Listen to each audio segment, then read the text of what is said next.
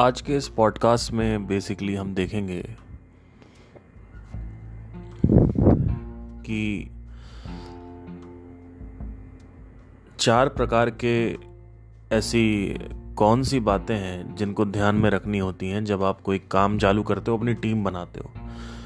और ये अनात्म ज्ञान है, क्योंकि पहले सोच रहा था कि इसको बताऊँ कि ना बताऊँ, लेकिन फिर मैंने सोचा कि आप भी काम तो करना चाहते ही हैं कहीं ना कहीं।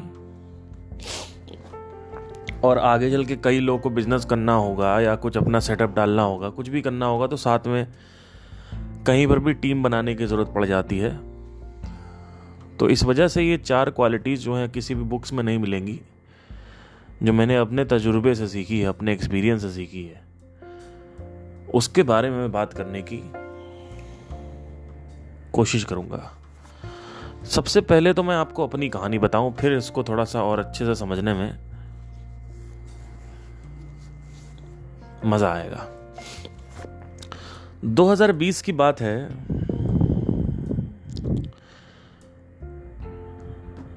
यूट्यूब जर्नी बंद कर दिया।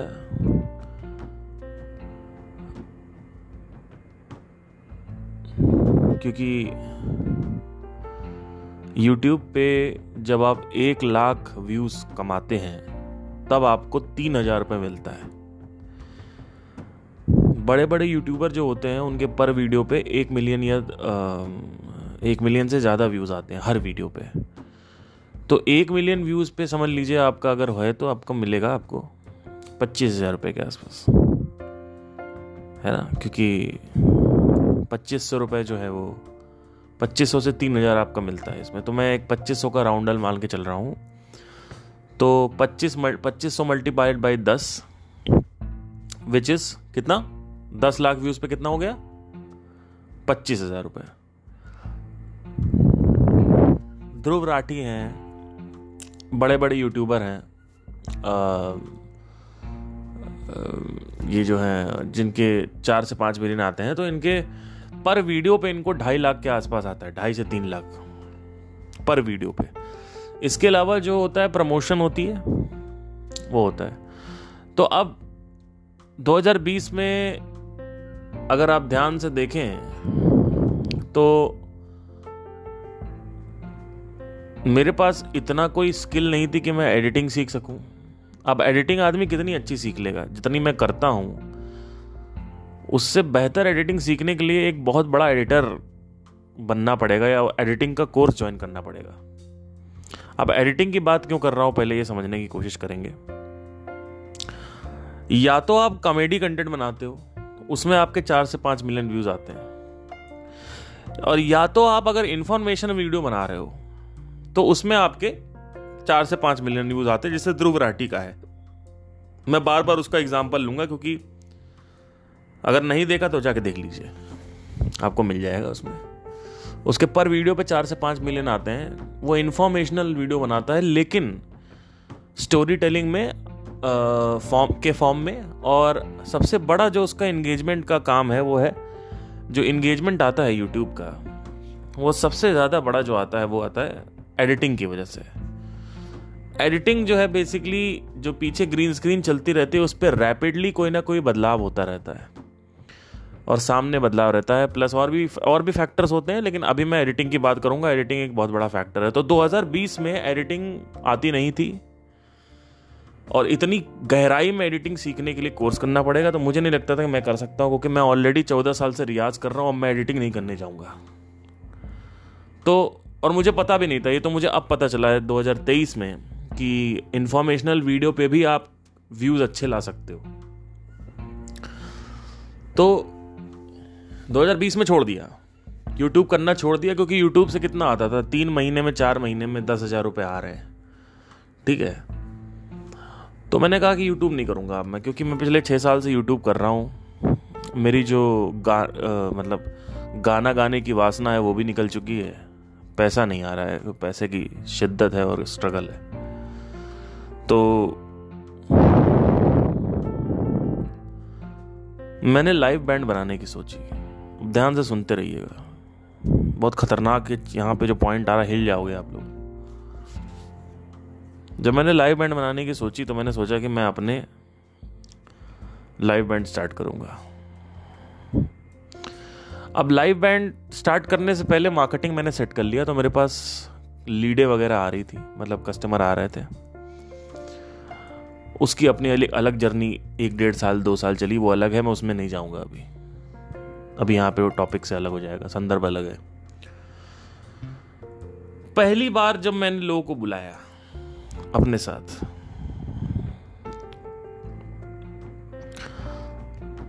तो मैंने अपना पहला बैंड बनाया। अब ध्यान से सुनना, एकदम ध्यान से आप सुनोगे ना, आप जो मैं बताने जा रहा हूँ, वो आपकी ज़िंदगी में इतना काम आ सकता है, इतना काम आ सकता है, और फ्री में बता रहा हूँ फ्री में बता रहा हूँ इसको। ठीक है, ये मैं अगर किसी किताब में लिखूँगा ना तो वहाँ पे लोग कहेंगे हाँ ये बात सही है। ये कहीं किसी किताब में आपको नहीं मिलेगा। जो मैं बताने जा रहा हूँ, सुन लेना ध्यान से। मैंने अपने बैंड मेंबर्स को जोड़ना चालू कर दिया। ठीक है?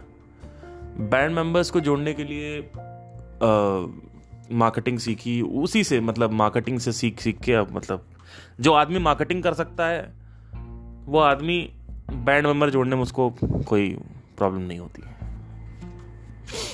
तो मैंने क्या किया कि बैंड मेंबर को रिक्रूट करना चालू किया। अब बैंड में मेरे कम से कम सात लोगों का बैंड है।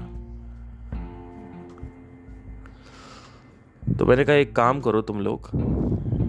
संगीतकार जो थे मेरे साथ, एक फीमेल सिंगर थी ड्रमर था और बाकी के कीबोर्डिस्ट बेस गिटारिस्ट ये सब थे। तो मैंने कहा, एक काम करो, तुम लोग जैमिंग के लिए आ जाओ।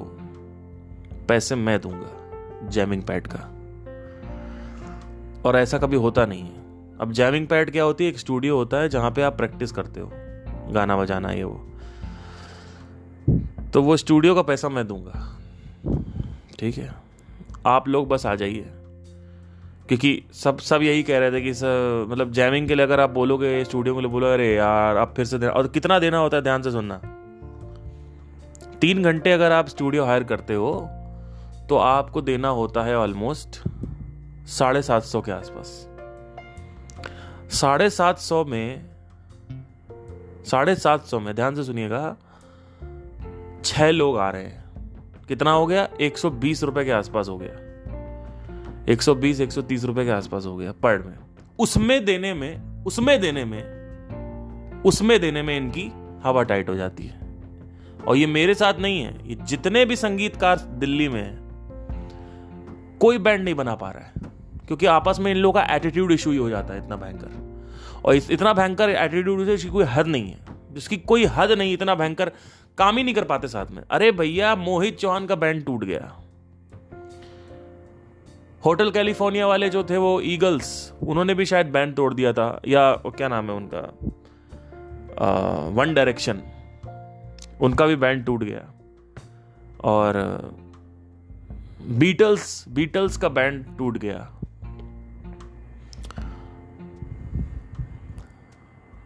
तो हम कौन है?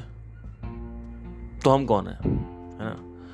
संगीतकार एक साथ काम नहीं कर पाता है। पहले इस बात को समझ लो। अब मैं क्यों बता रहा हूँ?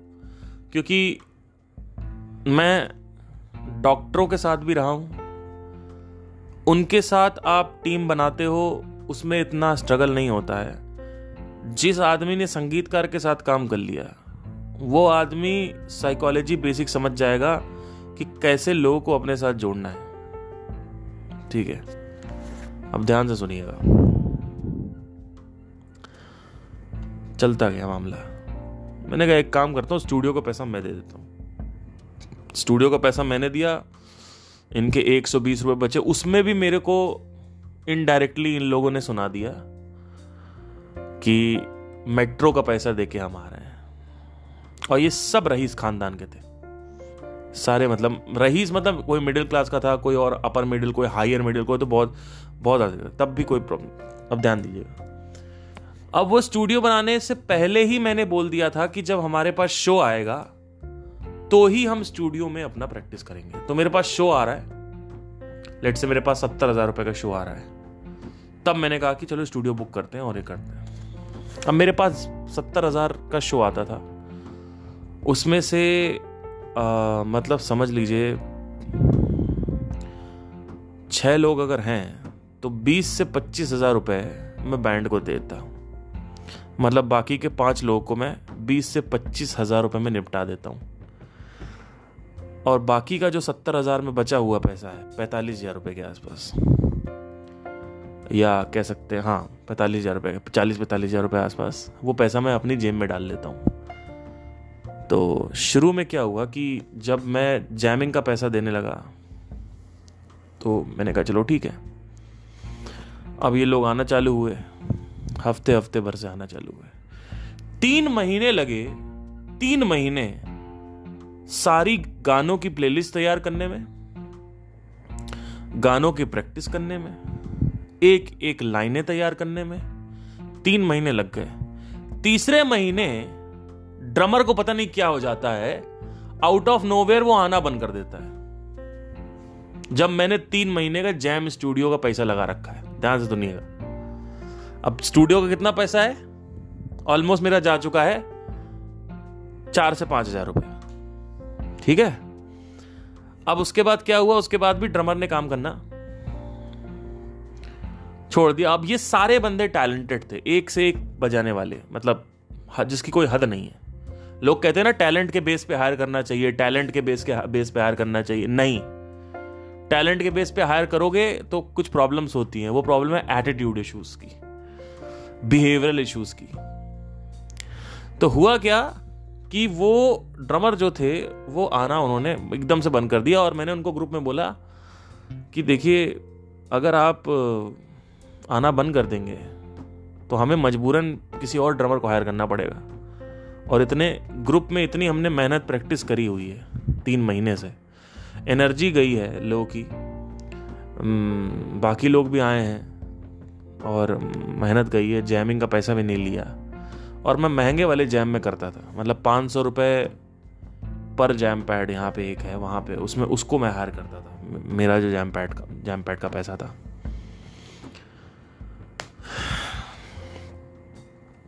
तो क्या हुआ? तो उसने क्या बोला? आगे से रिप्लाई क्या आया? कहता, आपको व्हाट्सएप ग्रुप से निकालने की ज़रूरत नहीं पड़ेगी। मैं पहले ही छोड़ दे रहा हूँ। और उसने छोड़ दिया। और उसमें वहाँ पे लोग हंसने लगे मेरे मेरे से। चलो, कोई नहीं। कुछ दिन बाद कुछ हुआ, फिर फीमेल सिंगर के साथ कुछ लफड़े हो गए।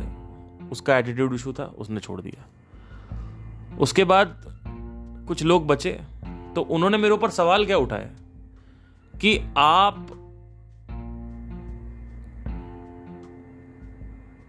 बैंड में जो पैसा आता है, उसमें से पचपन हज़ार रुपये पचपन प्रतिशत पचपन से साठ प्रतिशत पैसा आप अपने पास रख लेते हो और आप बराबरी से बांटते नहीं हो। ठीक है? और तो मैंने मतलब इनडायरेक्टली मेरे को ये अंदर से ये प्रॉब्लम होती थी लोगों को और वो बाहर आने लगी। बाहर आने लगी।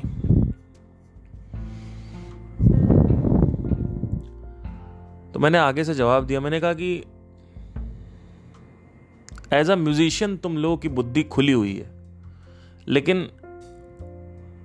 एज अ इंसान या as a little bit businessman तुम लोग की बुद्धि भ्रष्ट है। मैंने ऐसे बोला नहीं, आज मैं बता रहा हूँ आप लोगों को। भाई, पचपन से साठ प्रतिशत अगर मैं बैंक का इसका बैंड का पैसा रख रहा हूँ तो कस्टमर कौन ला रहा है? कस्टमर मैं ला रहा हूँ। मैनेजमेंट कौन कर रहा है? मैं कर रहा हूँ। साउंड का, स्पीकर्स का, माइक का, डीजे का, इसका, उसका सारा झंझट मेरा है। आपको कुछ नहीं करना, आपको बस टाइमली पहुँचना है। वो भी आप लेट पहुँचते हो। ठीक है, वो भी ये लोग लेट पहुँचते थे। ये पूरी की पूरी कहानी मैं सुनाऊँगा, फिर इससे क्या भावार्थ निकलने वाला है, इसको समझने की कोशिश करें क्योंकि वो बहुत असेंशियल होगा आपके लिए। तो फाइनली क्या हुआ कि जब मैंने बताया कि जब मैं पिछले पाँच साल से अपने पिछवाड़े को रगड़ के मार्केटिंग सीख रहा हूँ तो मैं क्यों नहीं लूँगा पैसा? As a musician as a musician मेरा जो पैसा उसमें बनता है वो छह सात हज़ार रुपये बनता है। लेकिन बाकी का जो मैं पैसा लेता हूँ मार्केटिंग और मैनेजमेंट का लेता हूँ। अगर आपके बूते में दम है तो आप अपना कस्टमर लेके आओ। और हम आपके लिए काम करेंगे तो नहीं, लेकिन वो नहीं हो पाता। तो कहीं ना कहीं जब भी मैं काम करता था लोगों के साथ, फिर मैंने नया बैंड बनाया। ये बैंड पूरा डिसरप्ट हो गया। क्योंकि एक बार क्या हुआ कि सुबह पहुँचना था, मैंने रात में बोल रखा था कि सुबह आपको आना है सबको, और आप लोग प्लीज़ लेट मत करिए, करिएगा। और कल हमारा शो है। सुबह आठ बजे हमारा साउंड चेक है। साढ़े नौ बजे क्लाइंट ने बोला है, चालू करना है। और बारह बजे, एक बजे तक शो चलेगा। उसमें फीमेल सिंगर लेट आई। फीमेल सिंगर ने बहाना क्या मारा कि मेरे को उल्टी हो गई रास्ते में? चलो, कोई दिक्कत नहीं है। बाकी के म्यूजिशियन आ कितने बजे रहे हैं? पौने नौ बजे। सॉरी सवा नौ बजे। कितने बजे बुलाया था? आ रहे थे आठ बजे। कोई मतलब नहीं किसी चीज़ से। कोई किसी से कोई मतलब नहीं। बस हमारा साला सारे गामा पादा नीसा सानी धापा मागा रेसा होता रहे बस। घर में बैठे बैठे बस रियाज करते रहो। और जाके गा दो और जो मन करे वो गाना गाओ। जो गाना सीखना चाहिए वो मत सीखो।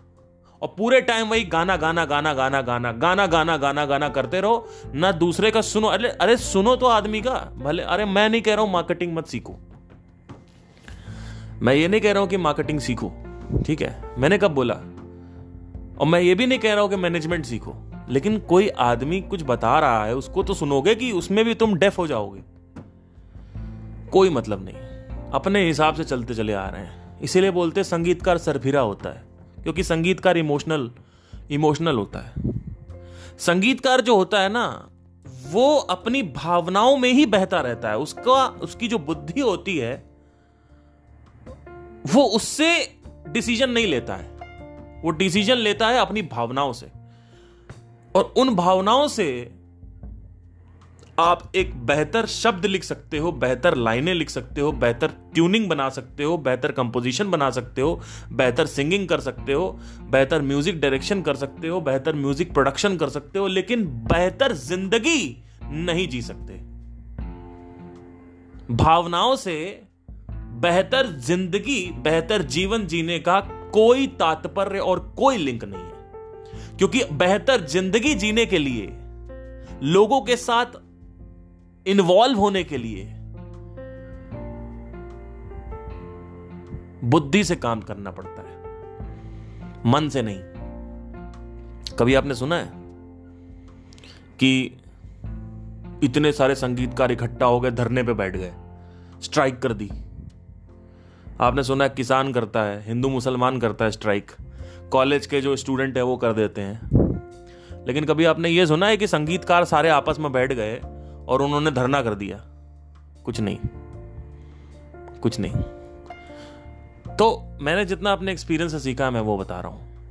तो ये पहला बैंड पूरी तरीके से डिसरप्ट हो गया। और हमारा जो बैंड है वो कमर्शियल बैंड है। There is a different between commercial band और and all these band but मैं उसमें अभी नहीं जाऊँगा। मोटा मोटा ये समझने की ज़रूरत है जो कमर्शियल बैंड होता है उसमें uh, एक बंदा नहीं होता है कोई। बंदे बदलते रहते हैं। तो मैंने क्या सोचा कि मैं अगर अपना बैंड मेरा पैसा डूब गया, मेरा जो स्टूडियो का पैसा है वो डूब गया, मैंने इतने म्यूजिशियन हायर करे, वो सब टूट गए। क्योंकि सबको हायर करने में भी पैसा लगता है, उसमें भी पैसा जाता है। क्योंकि ऐड चलाओ, ये करो, वो करो, लोगों को ढूंढो, उसमें भी पैसा जाता है। वो भी मैंने ढूंढा तो मेरी पहली सेटिंग खत्म हो गई। अब मैंने वहाँ से क्या क्वेश्चन उठाया? मेरा जो क्वेश्चन था, उसको समझने की कोशिश करिएगा। वहाँ से एक चीज़ क्लियर हो गई कि बेहतर टैलेंट से कुछ नहीं होने वाला।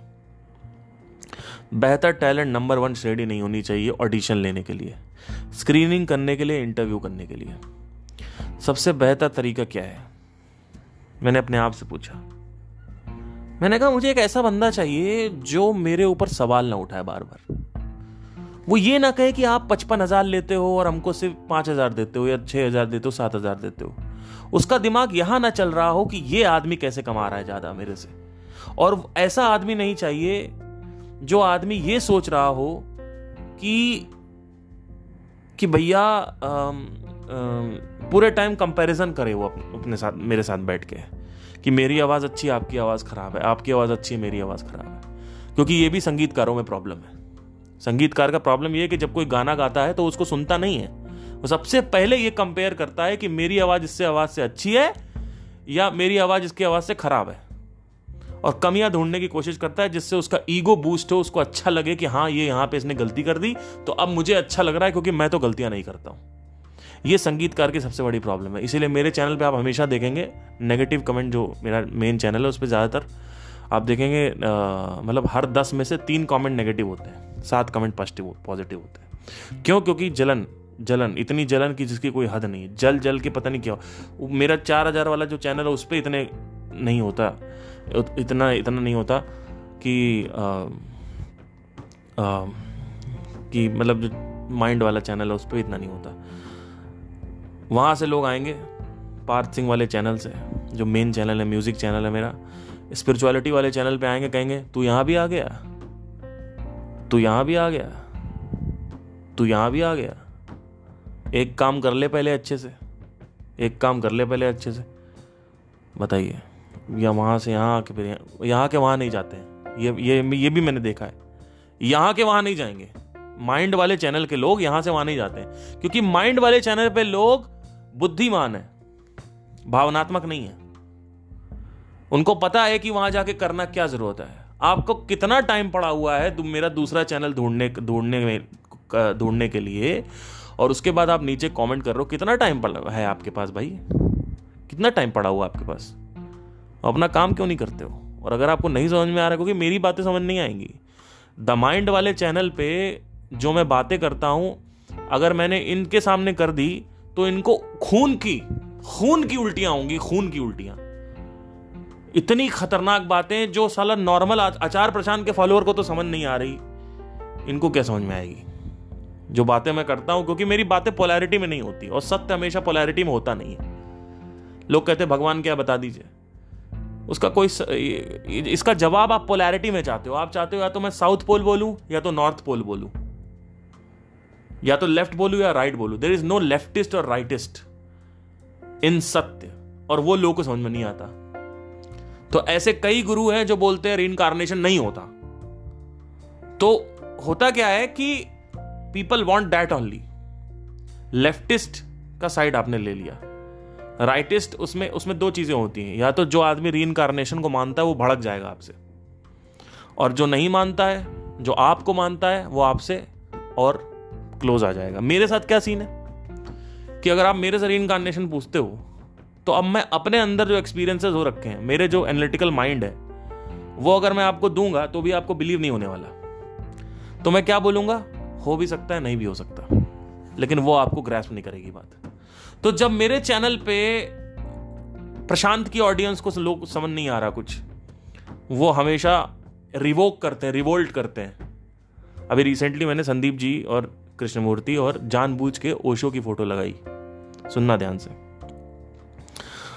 ओशो के फॉलोअर भी आके देख रहे थे मेरे को। कृष्णमूर्ति के फॉलोअर भी अट्रैक्ट हुए। और संदीप जी के फॉलोअर भी अट्रैक्ट हुए एक आदमी ने यह नहीं बोला कि आप जो बोल रहे हो, गलत बोल रहे हो।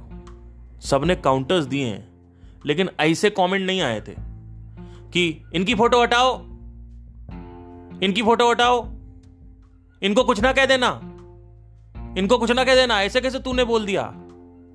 अरे, जो वीडियो में बात हो रही है, उसके वितर्क दो यार। फ़ोटो क्या हटा है? भगवान से ऊपर है क्या? यहाँ आदमी भगवान की फ़ोटो लगाने में सक्षम हो जाता है।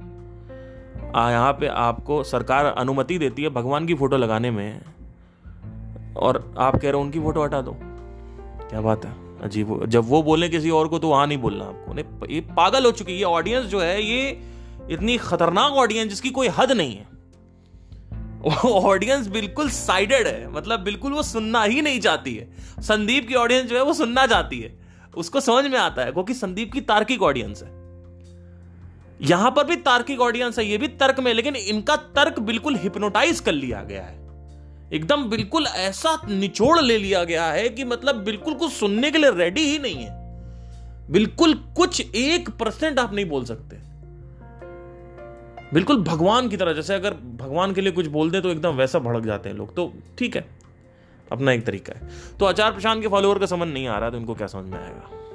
मेरे जो म्यूज़िक वाले चैनल पे लोग हैं, उनको क्या समझ में आने वाला है? कुछ नहीं समझ में आने वाला।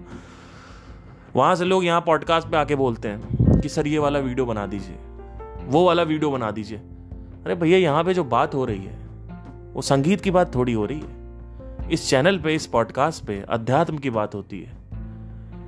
कई मेरे जो फॉलोअर्स हैं, वो मेरे को बहुत प्यार करते हैं और मैं उसकी रिस्पेक्ट भी करता हूँ।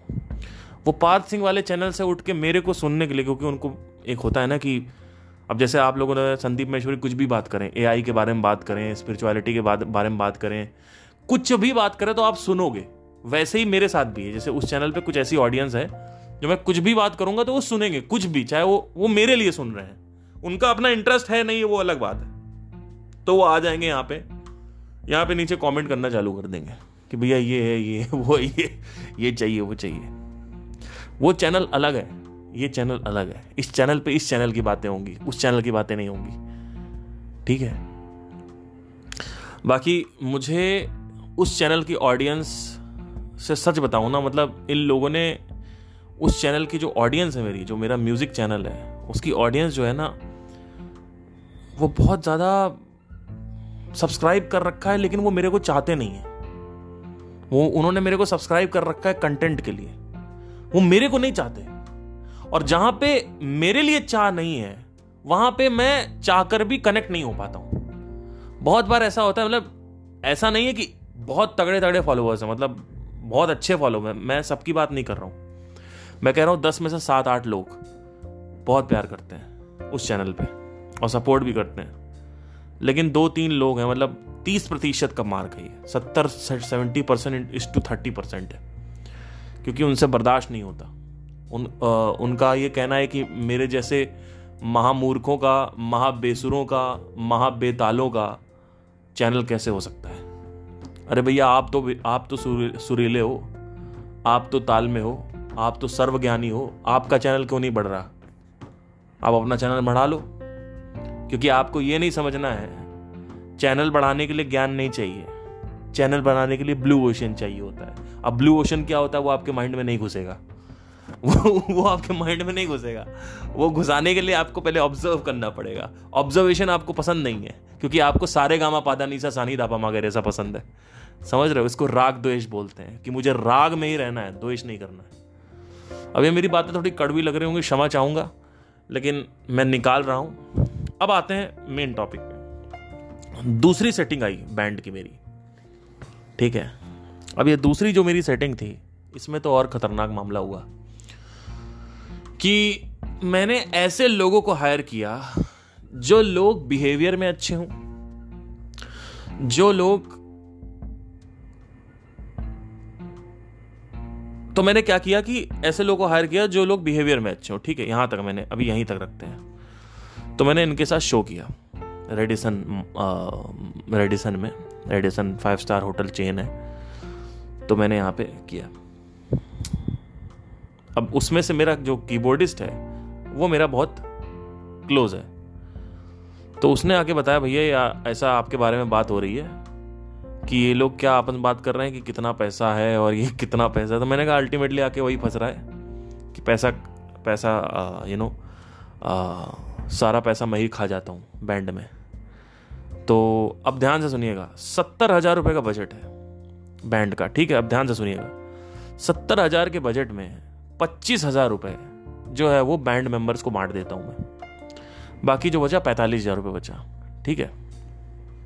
कितना बचा? लेट से चलिए, पैंतीस हज़ार रुपये बचा, पैंतीस हज़ार रुपये ठीक है?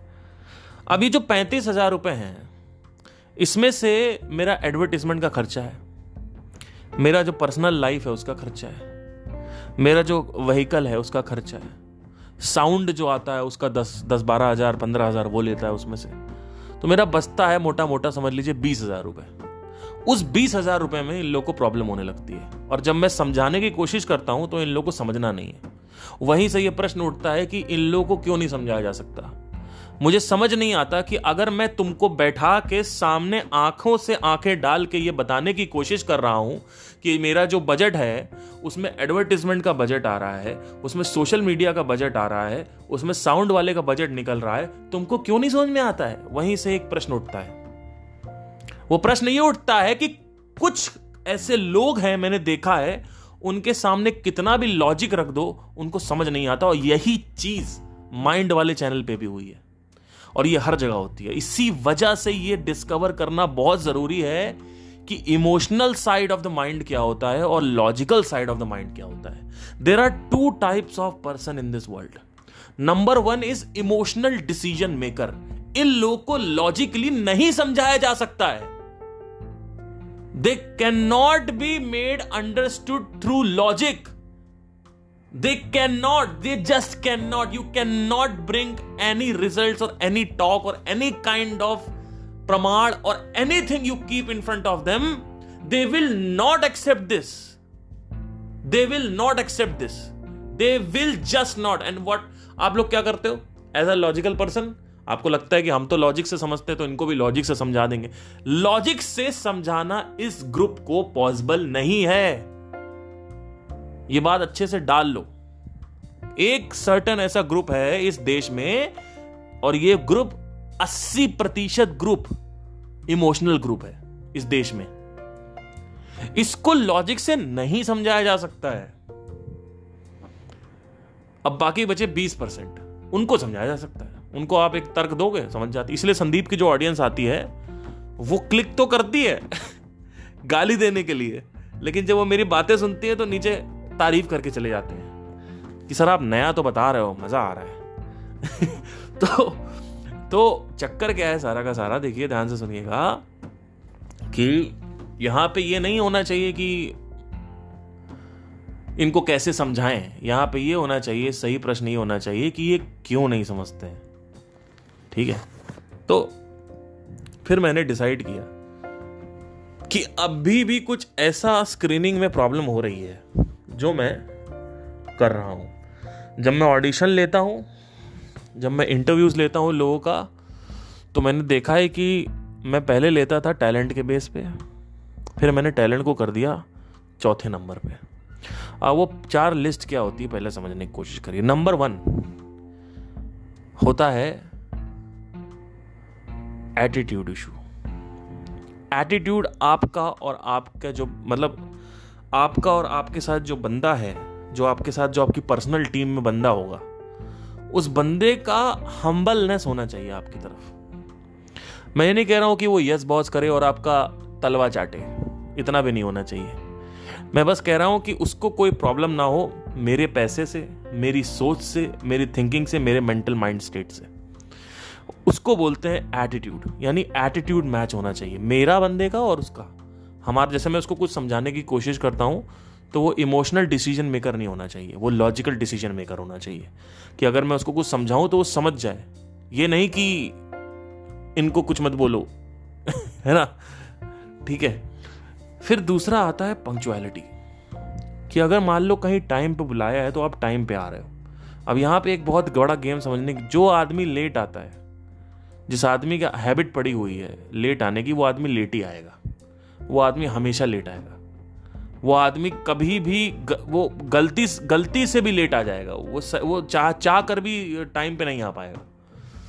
तो ज़्यादातर जो आदमी लेट आता है वो हमेशा लेट आता है। तो मैंने क्या किया? पंक्चुअलिटी तीसरी चीज़ ये थी कि वो मेरा जो पर्सनालिटी टाइप है उसमें मैचिंग होनी चाहिए उसकी।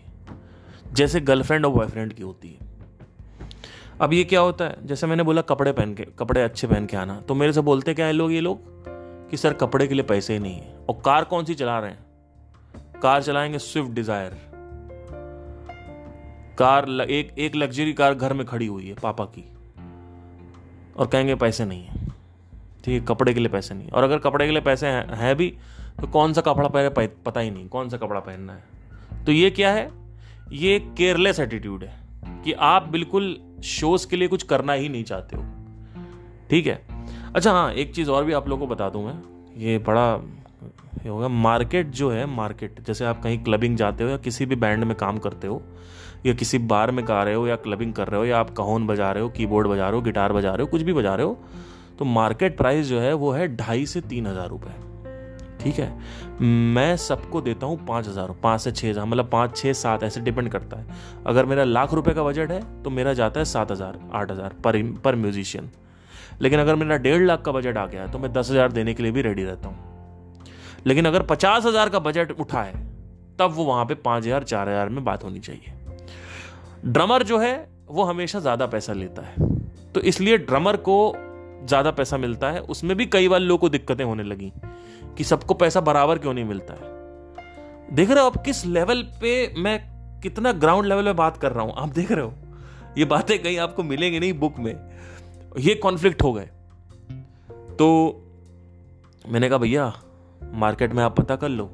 ड्रमर को हमेशा ज़्यादा पैसा मिलता है फीमेल सिंगर को हमेशा ज़्यादा पैसा मिलता है। फीमेल सिंगर अगर आएगी तो कम से कम छः सात हज़ार रुपये, आठ हज़ार रुपये, दस हज़ार रुपये चार्ज करेगी करेगी। ठीक है, अच्छी सिंगर अब फीमेल सिंगर के साथ भी एक बड़ा पंगा है। आज तक मेरी ऐसी कोई फीमेल सिंगर नहीं मिली मुझे, जिसके साथ मैं लॉन्ग टर्म काम कर पाया हूँ। और इस बात के गवाह मेरे बैंड के मेंबर्स हैं, क्योंकि पिछले तीन दो मतलब एक डेढ़ साल हो गया है। अब जो मेरे बैंड के मेंबर्स हैं, वो परमानेंट हो गए हैं, क्योंकि मैंने सीख लिया और सीख के ऐसे बंदों को हायर किया जिनका एटीट्यूड अच्छा हो, जिनका बिहेवियर अच्छा हो, जिनकी पंक्चुअलिटी अच्छी हो, जिनका बॉडी टाइप मेरे बॉडी टाइप से मिलता हो मतलब पर्सनैलिटी टाइप पर्सनैलिटी टाइप मतलब जैसे उसके अंदर ये नहीं होना चाहिए कि वो मेरे से अलग है। वो मैं ही होना चाहिए मतलब मैं। बेसिकली मेरा जो एक एक्सटेंशन होना चाहिए। इसलिए आप मेरे बैंड के किसी भी मेंबर से मिलोगे तो अगर आप देखोगे तो वो हमेशा आपको हँसते खेलते हुए मिलेंगे। अगर मैंने स्टूडियो में बुलाया तो स्टूडियो में आ जाएँगे। अगर मैंने कहा कि यहाँ आना है तो वहाँ आ जाएँगे, वहाँ आना है तो वहाँ आ जाएँगे। और हम लोग के आपस में दोस्त, दोस्ती वाला माहौल है। हमेशा हम दोस्त दोस्त रहते हैं और सब भैया भैया करके बात करते हैं। जो बराबर हैं, वो पार्थ पार्थ करके बात करते हैं। जो छोटे हैं, वो भैया भैया करके बात करते हैं। सिंपल है, क्लियर है। तो मैंने एक चीज़ सीखी है, जब शुरू की आप टीम बनाओ ना तो वो टीम जो है, वो बहुत ज़्यादा आपके जैसे होनी चाहिए। वो आपके मोरल वैल्यूज़, प्रिंसिपल्स को तोड़े नहीं। ऐसी टीम होनी चाहिए, नहीं तो आपकी वो टीम छूट जाएगी। वो टीम आपसे लड़ाई कर लेगी, उसमें कॉन्फ्लिक्ट हो जाएँगे, उसमें आप कंपेरिजन होंगे, उसमें कॉम्पिटिशन होंगे, उसमें क्वेश्चनिंग उठेगी आपके ऊपर। और आप होते कौन हो? क्वेश्चन उठाने वाले। जब मैं आपको काम दे रहा हूँ, आपका पैसा पाँच हज़ार, छह हज़ार, दस हज़ार, जो भी आपको मैं दे रहा हूँ, एक बार आपको पैसा मिल गया तो आप क्यों दिमाग लगा रहे हो कि मैं कितना उठा रहा हूँ, मैं उनको कितना दे रहा हूँ, मैं उनको कितना दे रहा हूँ? आपसे क्या मतलब जब आपको पैसा मिल गया है? तो आप क्यों अपनी यहाँ पे पॉलिटिक्स ला रहे हो? तो ये पॉलिटिशियन वाले जो माइंडसेट है ना, ये पंचायत वाला माइंडसेट ये मेरे साथ नहीं चलता है। ये मेरे साथ नहीं चलता। तो इस तरीके का ये मेरा माइंड सेट है। हो सकता है आपका पॉलिटिशियन माइंड सेट हो तो आपके साथ चल जाए, लेकिन मेरे हिसाब से वो चलना नहीं चाहिए। क्योंकि पॉलिटिक्स जो होती है ना, कि इनको कितना मिला, और पीठ पीठ पीछे बातें करना, बुराई करना, गाली गलौज करना। अब मैं आपको बताता हूँ। एक इंसिडेंट और। एक ऐसा इवेंट उठने लगा जो रिपीट हो रहा था। वो इवेंट क्या था? कि एकदम से शो आने वाला है। कल हमारा शो है लेट से कल इवेंट है। इवेंट के एक दिन पहले ड्रमर कहता है कि मैं नहीं आऊँगा। एक दिन पहले out of no way out of the blue देख रहे हो आप कितने इमोशनल होते हैं लोग। कोई ज़िम्मेदारी नहीं, कोई रिस्पॉन्सिबिलिटी नहीं। इसीलिए सारे संगीतकार जॉब कर रहे हैं। सारे संगीतकार। ना वो यूट्यूब चैनल बना पाए, ना वो बॉलीवुड क्रैक कर पाओ अगर कर भी लिया होता तो उसकी अलग कहानी मैं उसमें नहीं जाऊँगा। रियलिटी शो की तो रियलिटी आप जानते ही हो। सारे म्यूजिशियन इस समय जॉब कर रहे हैं। क्यों? क्योंकि ये समझना ज़रूरी है। मैंने एक ड्रमर को हायर किया। वो ड्रमर से मेरी बात हुई। मैंने कहा कि एक स्टूडियो में आ जाओ, हमें साउंड चेक करना है, क्योंकि नए स्पीकर्स आए हुए हैं। ये स्पीकर्स बेसिकली लगेंगे तो हमें साउंड चेक करना पड़ेगा और ड्रमर की बहुत आवश्यकता है। तो उसमें उसकी मेरी बहस हो गई। बहस क्या हो गई कि वो मतलब उल्टा सीधा बोलने लगा कि यार तुम, तुम्हारा प्रैक्टिस ही नहीं होती और पहले यहाँ आना था, अब तुम कह रहे हो वहाँ आओ। मैंने कहा, भैया, मैंने शुरू से आपको बोल रखा था तो उसमें उसने मेरे पर्सनल जो बैंड के मेंबर्स हैं, उनमें से एक को कॉल करके मेरे को बोल दिया, ये बहन चौध है। सीधा। तो गाली दे दी बहन की। भाई साहब तो उसका कॉल आया मेरे पास। मेरा जो बैंड मेंबर है, उसका कॉल है कहता, भैया, आप तो गाली दे रही है आपको। तो मैंने उसको कॉल किया। अब मैंने उसको गाली नहीं दी। मैंने उसको ये बोला, मैंने कहा, भाई, तुम्हारे जैसे तीन सौ पैंसठ लोग मैं जेब में लेकर घूमता हूँ। और आज मेरी शराफत यही है कि मैं तुम्हें वापस गाली नहीं दे रहा हूँ। ये जो तुम्हारा घमंड है ना, ये तुम्हें चूर चूर कर देगा। तो ग्राउंड लेवल पे कई लोग ये सोचते हैं कि जो जो आदमी स्पिरिचुअल है, वो आदमी गाली नहीं देगा। जो आदमी स्पिरिचुअल है, उसको गुस्सा नहीं आता, वो रिएक्ट नहीं करता है। जो आदमी स्पिरिचुअल है, वो हिंसा नहीं करता, लड़ाई नहीं करता, गांधीगिरी फॉलो करता है। मैं आपको बताना चाहता हूँ स्पिरिचुअलिटी और नॉन स्पिरिचुअलिटी आदमी में कोई अंतर नहीं होता है। स्पिरिचुअलिटी में भी आपको डिसीज़न लेना पड़ता है कि कहाँ पे बोलना है और कहाँ नहीं बोलना है। और यहाँ पे जब गाली दे दी बहन की, तब मुझे बोलना पड़ा। हो सकता है मेरी बातों में आपको एटीट्यूड लगे, लेकिन ग्राउंड लेवल मैं बहुत स्ट्रेट फॉरवर्ड आदमी हूँ तो मैं सीधा बात करता हूँ, जो मैंने बात करी थी। तो मैंने कहा, तुम्हारे जैसे तीन सौ पैंसठ लोग हैं मेरे जेब में, और यही हुआ। मेरे पास बंदे थे, मैंने रातों रात मैंने कॉल किया और दूसरे बंदे को बुला लिया अगले दिन। अब ये क्या होता है, इसको मैनेजमेंट स्किल्स बोलते हैं। ये मैनेजमेंट स्किल कहाँ से आई? पहले ये इवेंट्स हो चुके हैं मेरे साथ। कि कभी बेस गिटार नहीं आ रहा, एकदम से बेस गिटार ने मना कर दिया। मैंने कहा, भाई साहब, हिल गए। अब बताओ क्लाइंट तो मेरे ऊपर चढ़ेगा। क्लाइंट तो इन लोगों को बोलेगा नहीं। फिर एक दिन क्या हुआ? एक इंसिडेंट कि हम लोग एक इवेंट पे गा रहे थे। क्लाइंट ने मेरे को बुलाया, क्योंकि क्लाइंट पैसे मेरे को दे रहा है। तो क्लाइंट ने मेरे को बुलाया। क्लाइंट ने सीधा बोल दिया, ये किस तरीके के कपड़े पहन के आए ये लोग? जबकि मैंने बोला था, भैया, अच्छे से कपड़े पहन के आना। वो साला जो हमारा बेसिस्ट था, वो घर की जीन्स पहन के आया, गंदी पीली पड़ी हुई थी, पीली पड़ी हुई थी जीन्स मतलब धुला भी नहीं उसने। और शर्ट ऐसे ही डाल ली कोई। और बातें क्या बताएँगे? यही पे गुस्सा आती है मेरे को। मतलब आप सोचो कितना खून खोलेगा आपका as a marketer as a manager जब आप देखोगे इस चीज़ को। बोलते क्या है कि टैलेंट देखो ना, लिबास क्या देख रहे हो? मैंने कहा, अरे बाप रे बाप। मैंने कहा, भाई, तू किसी की शादी में आया हुआ है। कहीं शो करने जा रहा है तो क्या चड्डी बनियानी या घटिया घर के कपड़े पहन के जाएगा क्या? कहता तो टैलेंट देखो टैलेंट मैंने कहा टैलेंट है, मानता हूँ। लेकिन मैं तुमको एक एग्ज़ाम्पल देता हूँ, मुझे बताना। कहता कहता क्या एग्ज़ाम्पल है? मैंने कहा, सुन सुन ध्यान से। तेरी गर्लफ्रेंड तेरे सामने तेरे को प्रपोज करने आ रही है।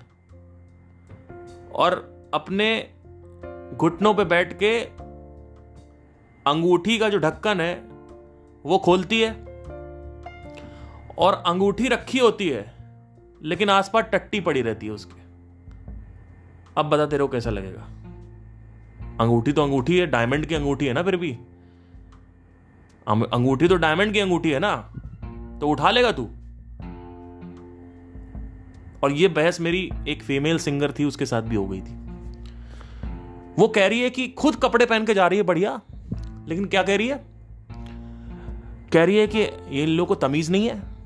लोगों को ऐसे ही टैलेंट देखना चाहिए। लिबास क्या देख रहे हो? मैंने कहा, भैया, क्यों नहीं समझ में आता तुम लोग को यार? मतलब इट इज़ सो इरिटेटिंग यार इट्स सो इरिटेटिंग कि, भैया, आप कपड़े नहीं पहनोगे क्या? आप गाना, आप आप अपनी, अपने गाने की, अपने गले की, अपने, अपनी काबिलियत, अपने टैलेंट की तोहीन कर रहे हो। आप इतना अच्छा गला लेके आ रहे हो, इतना अच्छा म्यूजिशियन हो आप। आप कपड़े पहन के नहीं आ रहे हो, आप उसकी बेइज्जती कर रहे हो। क्योंकि वो डिजर्व करता है आपका टैलेंट कि अच्छे कपड़े उसको मिले, जिससे उसकी प्रेजेंस अच्छी हो, ओवरऑल पैकेज चाहिए लोगों को। आपको, जिससे आपके, लेकिन आप क्या करोगे? चड्डी बनियान में चले जाओगे आपका बच रहे तो ये संगीतकारों का डायलॉग होता है ये, कि टैलेंट देखो, लिबास क्यों देखते हो? तो ये सारी चीज़ें जो है ना धीरे धीरे मेरे अंदर जब मैंने सीखा, मेरे अंदर भी ये सब चीज़ें थी, कमी थी। दस साल पहले मुझे भी ये सब चीज़ों का आइडिया नहीं था, लेकिन धीरे धीरे आइडिया लगना चालू हुआ। ठीक है? फिर एक बार का आपको इंसिडेंट बताता हूँ।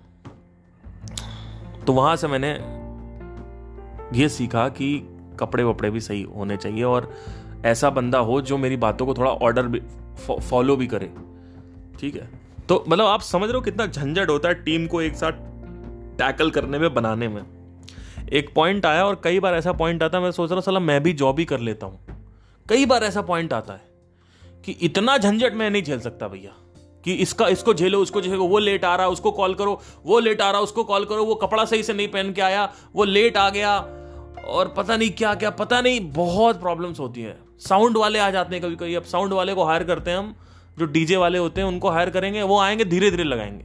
अब क्लाइंट मेरे को बोल रहा है कह रहा, भैया, यार जल्दी करवाओ यार, क्या कर रहा है तू, पार्थ? ऐसे बोलते, पार्थ, इधर आ, क्या कर रहा है भाई तू यार? तेरे को मैंने पाँच बजे बोला था भाई यार। क्या कर रहा है यार तो? अब अब मैं क्या बोलूँ? अब अब बताओ मैं क्या बोलूँ? मैं साउंड वाले को जाऊँगा, मैं बोलूँगा, भैया, थोड़ा तेज काम करो, वो फिर भी धीमे में काम कर रहा है। फिर कहते, तेज काम करो, फिर धीमे काम कर रहा है। फिर आधे घंटे बाद आके तेज कार करो, काम ही नहीं करा बैठा। अब आगे आप क्या करोगे? हड़काओगे ही ना।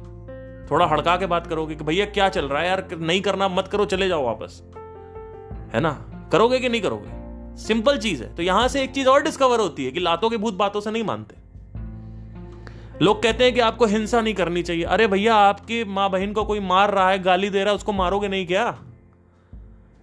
ट्रेन में एक बार मैं चढ़ा हुआ था, एक आदमी ने ऊपर बैग रख दिया, हटा ही नहीं रहा है। मेरी सीट के ऊपर बैग रखा हुआ है। अब वो कह रहा, मैं नहीं हटाऊँगा, उसकी अपनी अलग दादागिरी। अब वहाँ पे क्या करोगे तो मैंने उससे बहुत बहस करी।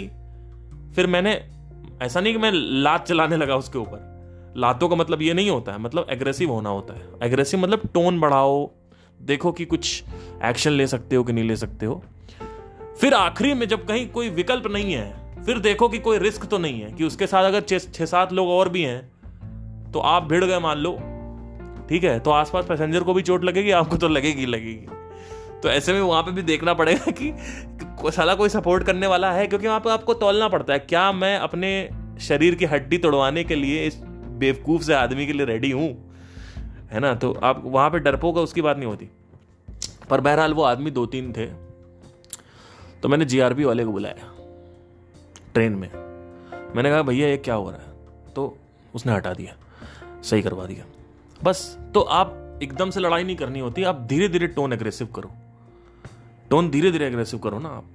आप देखो कहाँ तक आप ले जा सकते हो। अब मैक्सिमम टाइम लड़ाई करनी नहीं पड़ती। 95 परसेंट ऑफ़ द टाइम आप देखोगे कि अगर आप टोन एग्रेसिव कर लोगे, वहीं पे सही चीज़ें सही हो जाती हैं। और अगर टोन एग्रेसिव से भी वो नहीं मान रहा है तो टोन में भी अंदर फर्दर डिवीज़न होते हैं। कि पहले आप बात करोगे, आप बैग हटा लीजिए। फिर वो नहीं हटाएगा तो आप बात करोगे, तुम बैग हटा लो। फिर वो नहीं हटाएगा तो आप करोगे, तू बैग हटा ले। ये यहाँ ऐसे धीरे धीरे बढ़ाना होता है, जिससे किस लेवल पे उसको समझ में आ रहा है, क्योंकि हर आदमी को अलग अलग लेवल समझ में आता है। बहुत कम ऐसे होते हैं जिनको लातों से समझ में, लिटरल लातों से समझ में आता है, बहुत कम ऐसे लोग होते हैं। ठीक है? तो हर आदमी को प्यार से समझ नहीं आता, सर। हर आदमी को प्यार से समझ नहीं आता है, उसके लिए एक्शन लेने पड़ते हैं। अगर इस तरीके से होता ना तो बहुत अच्छा देश हो जाता है और बहुत अच्छा ये दुनिया हो जाती। तो एनी anyway, तो एक और केस है। और केस में क्या हुआ कि एक बेसिस हायर किया हमने। हमारा ठंड ठंड में हमारा शो था उसके एक दिन बाद मुझे संदीप जी वाले सेशन में जाना था। और हमारा था थर्ड दिसंबर को शो ये। उसमें हमने एक बेसिस्ट को हायर किया। अब बेसिस्ट ठीक था बढ़िया था शुरू में बजा रहा था। तो क्या हुआ कि एंट्री करी उसने। लीला एम्बियंस गुड़गांव वेन्यू था। और वहाँ पे एंट्री करते ही कहता है कि मैं दारू पीने जा रहा हूँ। मैंने कहा, यार, ऐसे थोड़ी होता है, दारू अभी तो क्लाइंट बोल भी नहीं रहा, अभी तो कुछ मतलब मतलब ऐसे ऐसे मत करो यार। तो वो कहता है कि, यार ठीक है, मैं अपनी कार में जाके दारू पी लूँगा, मुझे नहीं पीनी यहाँ पे दारू, बताओ, ये कोई तरीका है? ये तरीका है, बताइए। अब गिटार अच्छा बजाता है वो। लेकिन बुद्धि भ्रष्ट है। अब बताओ क्या करोगे आप? आपका कोई टैलेंट से हायर करेंगे इसको? आपका चल ही नहीं सकता। चल ही नहीं सकता। इसीलिए तो सिंग, जो सिंगर होते हैं उनका किस, किसी का बैंड नहीं बनता। बैंड बनता है टूट जाता है बैंड क्योंकि आदमी के अंदर एटीट्यूड आ जाता है हम क्यों जैम का पैसा दें? हमने ये कर दिया तुम्हारे लिए हम साला दो सौ रुपए एक से सौ सौ रुपए के लिए लड़ाई कर रहे हैं। और ये ये ये वहाँ पे एक्स वीडियोस डॉट कॉम पे रशियन लड़की के साथ टोकन खरीद के लाइव सेक्स करते हैं ऑनलाइन ये लोग। दस दस हज़ार रुपए में। ये जो लड़कों का मैं जानता नहीं हूँ क्या? वहाँ पे टोकन खरीद लेंगे पाँच छह हज़ार रुपए के, और अलग अलग लड़कियों को देखते रहेंगे लाइव और उनसे प्राइवेट रूम में जाके चैट करेंगे। वहाँ पे इनका पैसे, और यहाँ सौ सौ रुपए की लड़ाई हो रही है। सौ सौ रुपए की लड़ाई हो रही है कि भैया जैम का पैसा हमने दे दिया, स्टूडियो का पैसा हमने दे दिया, तू कैसे नहीं आया, तूने ये नहीं कर दिया, तू अच्छा नहीं बजा रहा, तू अच्छा नहीं। चल नहीं रहा उनको यही नहीं समझ में आ रहा कैसे बंदों के साथ काम करना होता है। लाइफ के हर एक मोड़ पे क्वेश्चनिंग काम आती है, सर। क्वेश्चनिंग करना होता है right you have to right ask the right question Albert Einstein ने किस एल्बर्ट स्टाइन का इंटरव्यू हो रहा था। उनसे किसी ने पूछा, बड़ा कमाल का ये वाक्य है। कि अगर आपके पास एक प्रॉब्लम को सॉल्व करने के लिए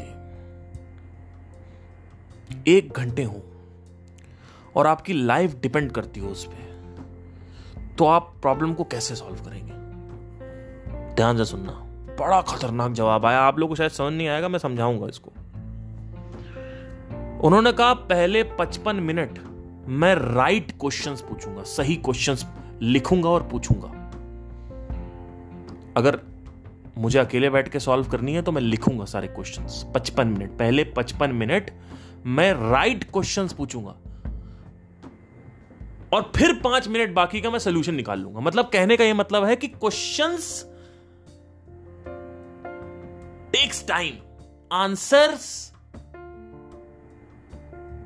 doesn't take time और लोग क्या सोचते हैं? हमारे पास ये जवाब नहीं है, वो बहुत टाइम लगेगा जवाब मिलने में। अरे भैया, आपके पास क्वेश्चन नहीं है।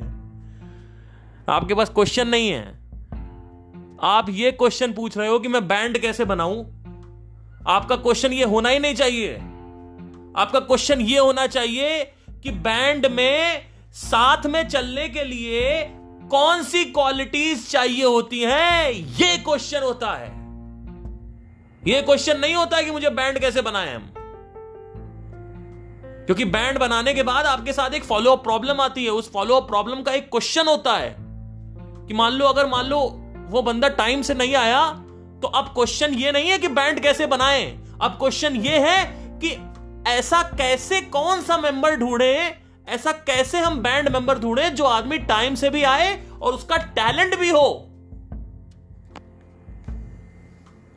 यह क्वेश्चन होता है। क्वेश्चन फर्दर अंदर गड़े हुए होते हैं। जब आप प्रॉब्लम फॉलो करते हो तो क्वेश्चन निकल के आते हैं सामने से। और वो क्वेश्चन का आपको जवाब ढूंढना तुरंत निकल आएगा।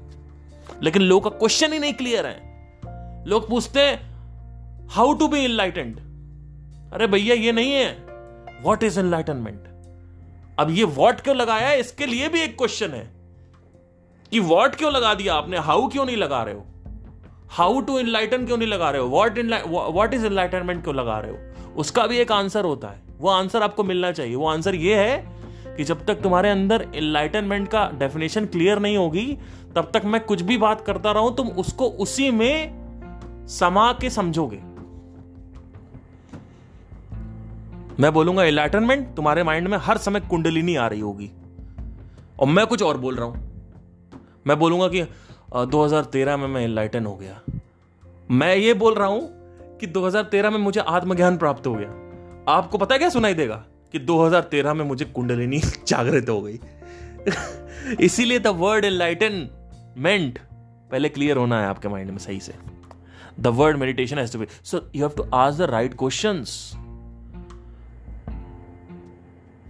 so what are the qualities to be searched, to be found in the band members so that they can work together with me for long time? So यहाँ से एक सामने क्वेश्चन आता है what are the quality shouldn't be bound क्योंकि दो question खड़े हुए हैं यहाँ पे, आपस में, एक दूसरे के सामने, चेहरे से चेहरा लगा के। एक है कि कौन सी क्वालिटी होनी चाहिए, एक है कौन सी नहीं होनी चाहिए, पहले ये क्लियर होना चाहिए कि कौन सी नहीं होनी चाहिए। कि मान लो टाइम से नहीं आ रहा तो टाइम से नहीं ये ऐसा बंदा नहीं चाहिए। टैलेंट हो, कितना भी टैलेंट हो। कि मान लो वो हर समय कंपेयर कर रहा है, हर समय एटीट्यूड दिखा रहा है तो ऐसा बंदा नहीं चाहिए। कि मान लो उसकी पर्सनैलिटी टाइप मेरी पर्सनैलिटी टाइप अच्छी नहीं है तो नहीं चाहिए। ऐसा बंदा। तो इन सबको हटाने के बाद, अब राइट क्वेश्चन ये है कि ऐसे कैसे ढूंढे हम एक ऐसा बैंड मेंबर जिसके पास टैलेंट भी हो एटीट्यूड भी अच्छा हो और बिहेवियर भी अच्छा हो और पर्सनालिटी टाइप भी मैच करे। तो अब आपको सही क्वेश्चन मिल गए हैं। और टारगेट सेगमेंट आपका छोटा हो गया है।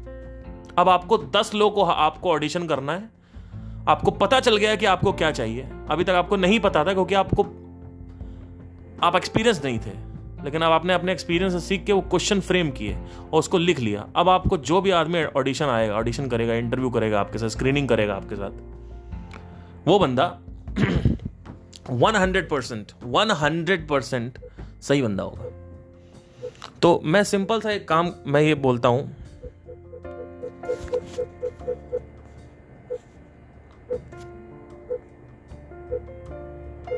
ये क्या चक्कर हो गया है?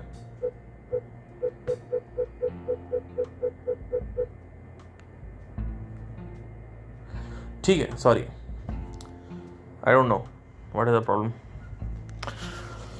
तो right questions you have to ask the questions has to be right so that you can find the screening so इस तरीके से फिर एक ऐसी टीम हायर हुई, जो टीम पिछले मैं, अभी इस, अब इस टीम के साथ मैं पिछले डेढ़ साल से काम कर रहा हूँ, अभी तक एक भी कॉन्फ्लिक्ट नहीं हुआ मेरा इस टीम के साथ। और एक से एक बंदे हैं। आज हमारा बर्थडे सेलिब्रेट हुआ था, सारे बंदे आए थे। किसी का सेलिब्रेट होता है तो सब आते हैं। अगर मैं आज बोल दूँ कि भाई ये ज़रूरत है तो सब आ जाएँगे, चाहे वो बैंड का हो, चाहे वो पर्सनल काम हो। अगर वो लोग बोल दें कि भैया यहाँ पे कुछ ज़रूरत है आपकी बहुत ज़्यादा तो अभी मैं ब्लड देने गया था। एक मेरा बैंड मेंबर है, उसके घर में आपत्ति आ गई मैंने कहा, चलो अलीगढ़ चलते हैं। कहता, भैया, दे दो, आपका शरीर बहुत अच्छा है और आपका वो पॉजिटिव है। आप दे दो प्लीज़ ये हो तो मैंने कहा, चलो, ठीक है, कोई इशू मैंने मना नहीं किया, बाकी लोग मना कर देते हैं। क्यों नहीं किया, बताए? क्योंकि आज मैं इनके दुख में इनके साथ नहीं खड़ा हूँ। कल ये लोग भी प्रॉब्लमेटिक हो जाएँगे। और किसके साथ खड़ा हूँ मैं? एक ऐसे बंदे के साथ जो आदमी बहुत मुश्किल से मिला है। तो it's not about talent sir because talented लोग बहुत हैं। It's not about talent you have to ये जो आपको मैंने बताई है ना कि अच्छी टीम कैसे बनाए, ये आपको किसी बुक में नहीं मिलेगा। मैंने बहुत ढूंढा कि अगर बिज़नेस पार्टनरशिप करनी है आपको तो किस बंदे के साथ पार्टनरशिप करें? और बिज़नेस पार्टनरशिप पे तो मैं आपको एक चीज़ और बता देता हूँ, जैसे ही पैसा आता है लड़ाई झगड़ा मारपीट चालू हो जाती है। जैसे वन डायरेक्शन जब सक्सेसफुल हुए तो ही उनका बैंड टूटा। बीटल जब सक्सेसफुल हुए तो ही उनका बैंड टूटा। तो personally I don't believe in business partnerships क्योंकि मेरा मेंटल स्टेट मेरा माइंड अलग होता है, उसका अलग होता है। और अभी हम लोग साथ में काम कर लेंगे। बाद में तो भैया मुझे कोई आइडिया नहीं है कि वो आदमी साथ में चले क्योंकि इसके भी इसके भी मेरे बहुत एक्सपीरियंसेस हैं उसको मैं कभी बाद में शेयर करूँगा। मैंने एक आदमी में एक, एक टीम के साथ एक बिज़नेस एप्लीकेशन के साथ काम किया था। दो ढाई साल मैंने काम किया था उनके साथ। उसके साथ भी कॉन्फ्लिक्ट हो गए बहुत सारे। वो भी मैं कभी डिस्कस करूँगा बट सिंपल सा सिंपल मैं आपको बताना चाहता हूँ सिर्फ़। चार पॉइंट होते हैं जिसमें से सबसे तगड़ा पॉइंट पॉइंट है कि भैया ये आदमी मेरे साथ क्या आदमी मेरे साथ मैच कर रहा है कि नहीं? अगर ये आदमी लड़की होता तो क्या मेरी इसकी पट्टी ऐसे देखो? शुरू की जो टीम होती है, जो आपके साथ कनेक्टेड रहती है, वो आपके साथ ऐसी होनी चाहिए। आज अगर मैं किसी को भी बोल दूँ कि भाई ये काम होना है तो काम हो जाएगा। दस मिनट में काम होगा वो। और यहाँ पे सिर्फ़ पैसे की बात नहीं है, यहाँ पे बहुत कुछ होता है, बॉन्ड बॉन्ड होता है, क्योंकि जो मेरा पहला बैंड था मैं उन लोगों के साथ भी काफ़ी बॉन्डेड था। मुझे काफ़ी दिक्कतें हुई आ, उनसे आ, निकलने में। इस चक्कर में ही मुझे मैं उनको निकाल नहीं पा रहा था क्योंकि मैं इतना बॉन्ड हो गया था उनके साथ कि मैं कैसे इनको छोड़ूं इनका साथ। फिर फाइनली उन्होंने ही कुछ उल्टा सीधा बोलना चालू कर दिया तो उन्होंने ही छोड़ दिया फिर वही टाइम पे नहीं आए। पर मुझे आज भी इस बात का दुख होता है कि काम के चक्कर में पैसे के चक्कर में सक्सेस के चक्कर में एक ठीक ठाक रिश्ता था, वो टूट गया, पर वो अच्छा है, टूट गया क्योंकि उस बंदे के साथ मेरी वैसे भी नहीं बनती। तो आपको समझना होता है कि भाई आपका पर्सनैलिटी टाइप क्या है? आप कैसी बातों के साथ एडजस्ट नहीं कर सकते हो। कि भाई मैं मैं अगर बोल रहा हूँ, कपड़े पहन के सही से आओ तो भैया मेरे से जवाब मत दो कि टैलेंट ज़्यादा ऊपर होता है, कपड़े नीचे होते हैं।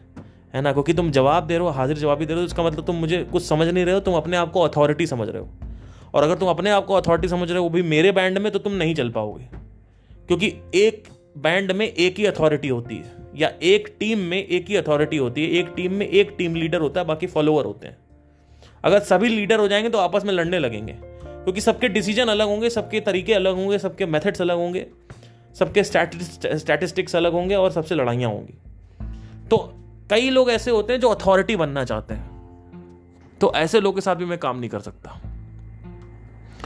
कई लोग ऐसे होते हैं जो सामने सामने से अच्छा बोलेंगे और पीठ पीछे बुराई करेंगे। ठीक है? तो ऐसे लोगों के साथ मैं काम नहीं कर सकता। फिर कई बार ऐसा हुआ। अब जैसे अभी जो करंट